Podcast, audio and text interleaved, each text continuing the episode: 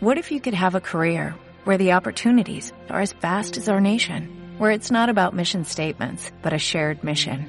At U.S. Customs and Border Protection, we go beyond to protect more than borders, from ship to shore, air to ground, cities to local communities. CBP agents and officers are keeping people safe. Join U.S. Customs and Border Protection and go beyond for something far greater than yourself. Learn more at cbp.gov/careers.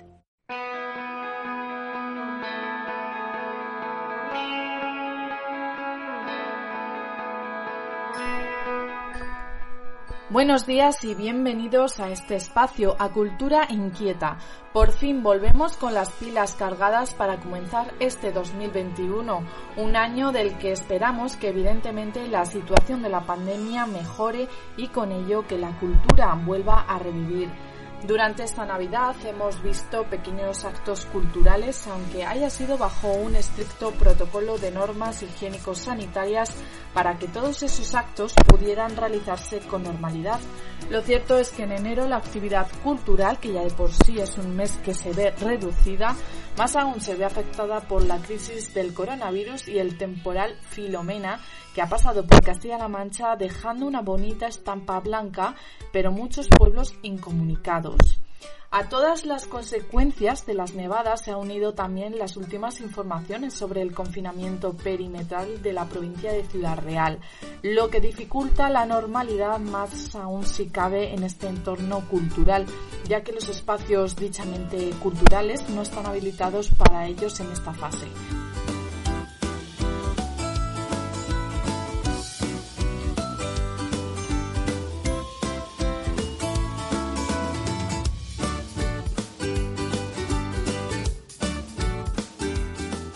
Este programa, por tanto, va a ser una toma de contacto donde nos preguntamos qué va a ser de la cultura este año, ya que tenemos muchísimas preguntas, como por ejemplo, cómo regresarán los conciertos en 2021 o qué va a pasar con los festivales. Comenzamos.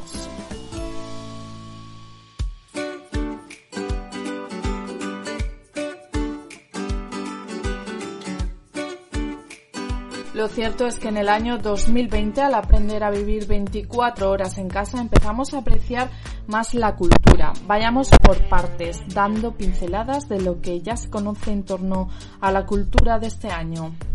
En el caso de los museos españoles se han cargado de optimismo y han preparado una programación que combina exposiciones retrasadas por la pandemia y otras nuevas en las que prima el arte firmado por mujeres.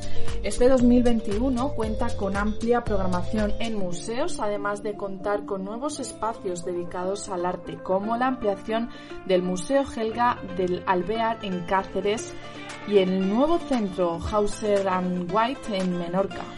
Vamos a tener varios acontecimientos importantes, pero quedaros por el momento con dos. En el Museo del Prado vamos a poder disfrutar de la exposición Pasiones mitológicas.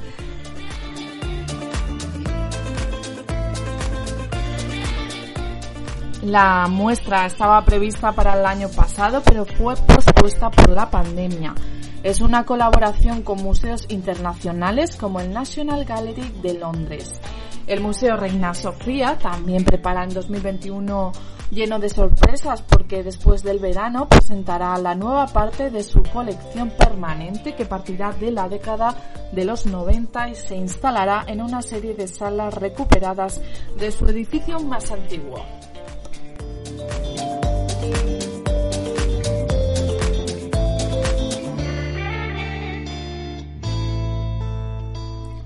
Por otro lado, también vamos a hablar de música ahora porque es algo que nos tiene preocupados y con muchísima incertidumbre.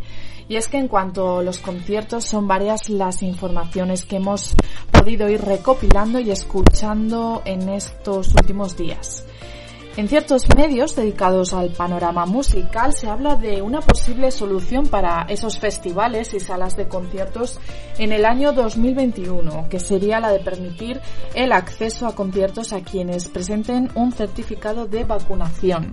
De hecho, el gobierno de Andalucía anunciaba en diciembre que estaba estudiando la medida del carnet inmune para poder acceder a eventos culturales o deportivos. Pues bien, las medidas pueden ir por ahí, aunque no hay nada asegurado, pero parece una realidad más bien cercana tras ya ser administradas esas primeras dosis de vacunas en nuestro país. Pero por otro lado, esta medida plantea varias cuestiones legales relacionadas con la protección de datos, el trato discriminatorio de quienes sí estarían vacunados y de quienes no, la posible falsificación del carnet de vacunación o las diferencias que pudieran existir entre diferentes comunidades autónomas. En todo caso, si así fueran estas medidas, el acceso al concierto se debería asegurar con las medidas de seguridad propuestas en el contexto COVID y planes de contingencia. Otra de las medidas planteadas es la de test rápidos a la entrada de los conciertos. De hecho, ya hubo un concierto piloto el pasado 12 de diciembre en la Sala Apolo de Barcelona que concluyó de manera exitosa, por lo que nos podría estar dando alguna pista sobre conciertos multitudinarios. Este experimento, a cargo de Primavera Sound y bajo la supervisión sanitaria, tuvo que realizarse un test de antígenos y PCR previo al concierto, uso permanente de la mascarilla, aunque sin distancia de seguridad, y segunda prueba PCR a la semana siguiente. Más allá de estas dos soluciones, los test rápidos y el carnet de inmunidad seguirán reinando las medidas de seguridad sanitarias, no lo olvidemos. Lo que veremos en 2021, por tanto, está mediado por la sectorización de los espectadores, medidas para la entrada y salida del público, medidas de circulación, uso de mascarilla, medidas de ventilación, de higiene y desinfección y medidas de distancia social.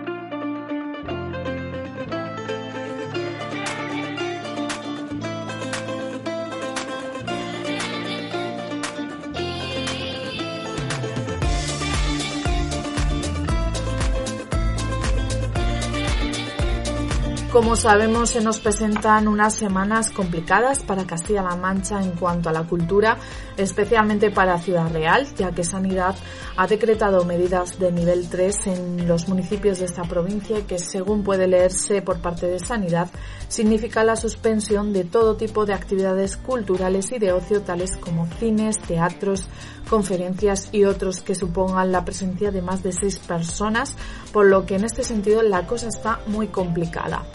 Otra de las noticias que hemos conocido esta semana es que nuestra región destinará más de 400 millones para conciertos educativos durante cuatro años. Afecta a los niveles de infantil, secundaria, bachillerato, FP y educación especial, que beneficia a 118 centros de enseñanzas generales y 13 de educación especial.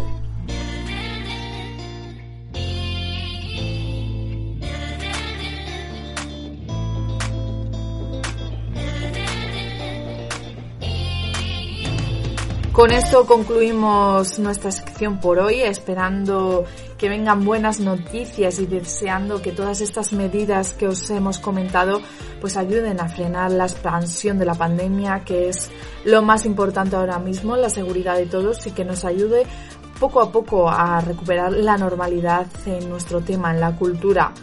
Por ahora podemos estar bien conectados a Internet para disfrutar de una buena película, que eso siempre es una buena idea. Gracias a todos un viernes más por estar ahí.